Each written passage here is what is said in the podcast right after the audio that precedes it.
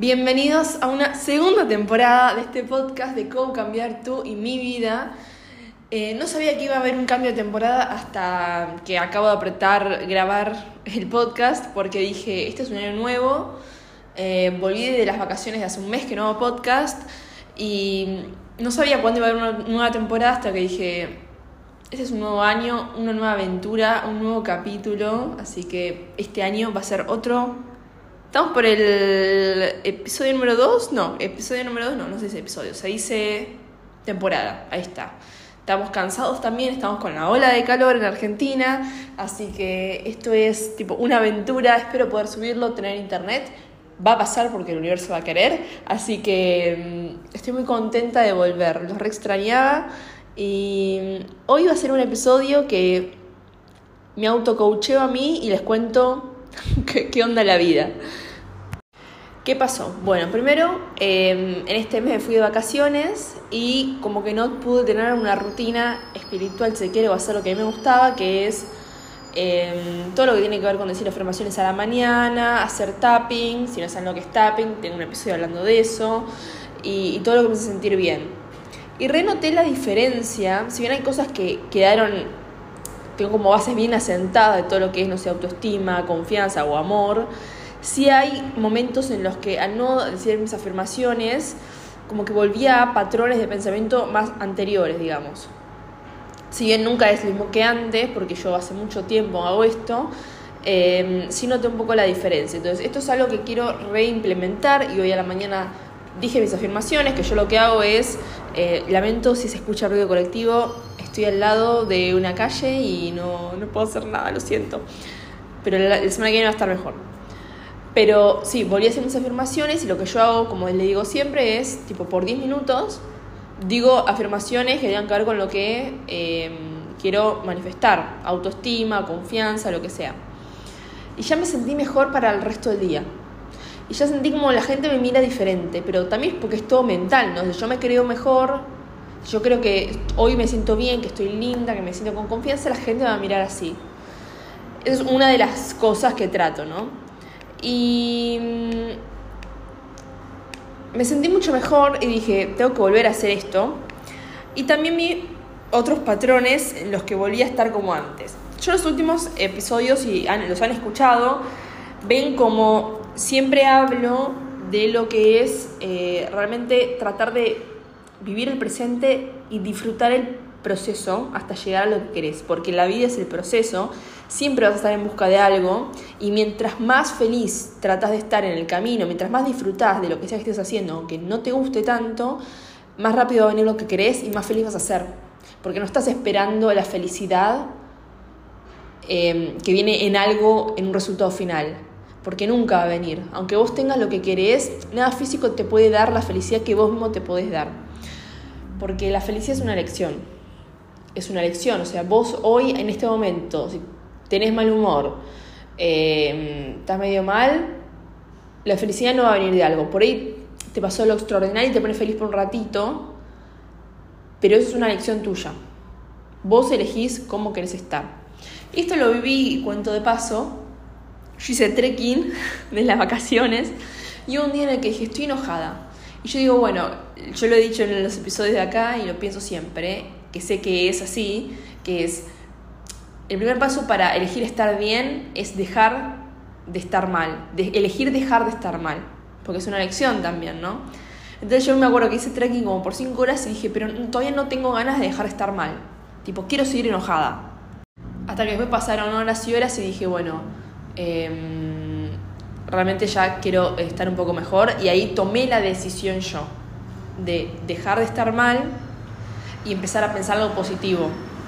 O sentir ese sentimiento de enojo, sentirlo, sentirlo, dejar, dejar que se exprese y así se va, ¿no? O como ya hemos dicho antes, abrazar el sentimiento, dejar que esté, porque lo que te hace sentir mal en realidad no es em, el sentimiento en sí, sino que vos no te lo dejas tener.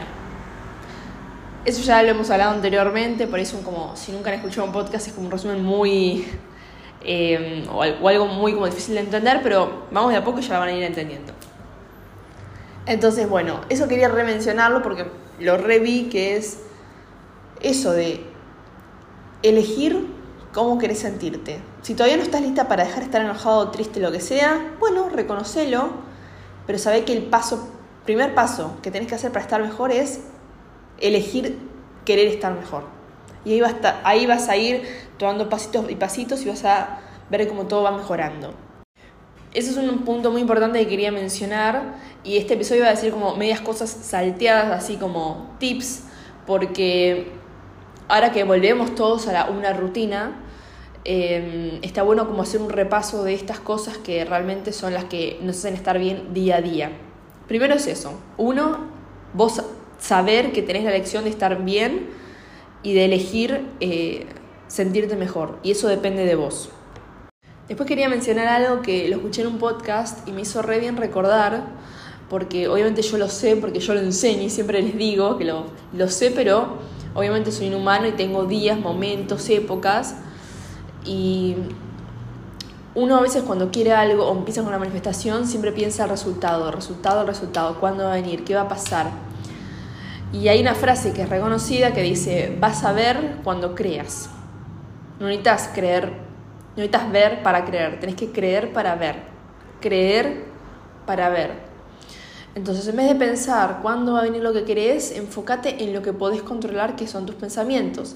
Y si vos pensás, pero ¿cuándo va a venir? Recordá que depende de que vos creas nada más. Seguí creyendo, creyendo, creyendo y enfócate en vos. No hay que tomarlo como una obsesión, no hay que decir, bueno, estoy creyendo en este momento, estoy creyendo, no. Créelo, sentilo y soltá. Soltá es pensar en otra cosa, está tranquilo, porque sabes que va a venir cuando, en el momento indicado perfecto para el universo, pero vos ya hiciste tu parte. No hay que obsesionarse, pero tampoco hay que em, no creer. Siempre tenés que creer. Y cuando no lo veas es donde más tenés que creer, pero disfrutando el camino. Y eso va a la tercera cosa que quería mencionar, que justamente este es un podcast en donde llaman a la em, autora y justo era una chica que empezaba también con podcast y dijo, dije, qué casualidad. Y mm, esta chica hablaba, y esto es como un consejo para todos los que tienen tipo un emprendimiento o algo, que ella decía que quería, eh, que trabajaba todo el día, pero no veía los resultados, y que estaba cansada, y ella hablaba de espiritualidad y decía, no, no sé cómo hacer para hablar de espiritualidad y a su vez yo también me siento medio mal con mi situación. Y lo que le decía la autora es, primero que nada, vos sos la primera persona en la que tenés que coachar, coachear. Y eso me lo rehago a mí. O sea, cuando yo me siento medio mal, pienso, bueno, ¿yo qué diría una persona que me dice estos más problemas? Y eso me re. Ustedes lo re pueden hacer ustedes con las herramientas que tienen, con este podcast, con los videos de TikTok, los libros que lean. Cuando se sientan medio mal, piensen, ¿qué les diría un coach? O si ustedes fueran coach, ¿qué, le, ¿qué se dirían? A veces pueden saber la respuesta, a veces no, pero siempre con su intuición van a saber. Van a saber y ustedes saben qué es lo que tienen que hacer. Entonces, ¿qué me pasó a mí escuchando este episodio? Le decía, bueno, em, primero que nada, la autora le decía, yo trabajé dando charlas motivacionales como por cinco años sin pagar sin, sin que me pagasen. Yo tenía otro trabajo aparte con el que podía soportar, o soportar, financiarme y no necesitaba, eh, no le ponía presión a mi negocio para que explotara, pero yo vivía como si yo fuese autora motivacional, decía, o sea, yo no decía que trabajaba en finanzas, yo decía que era... Eh,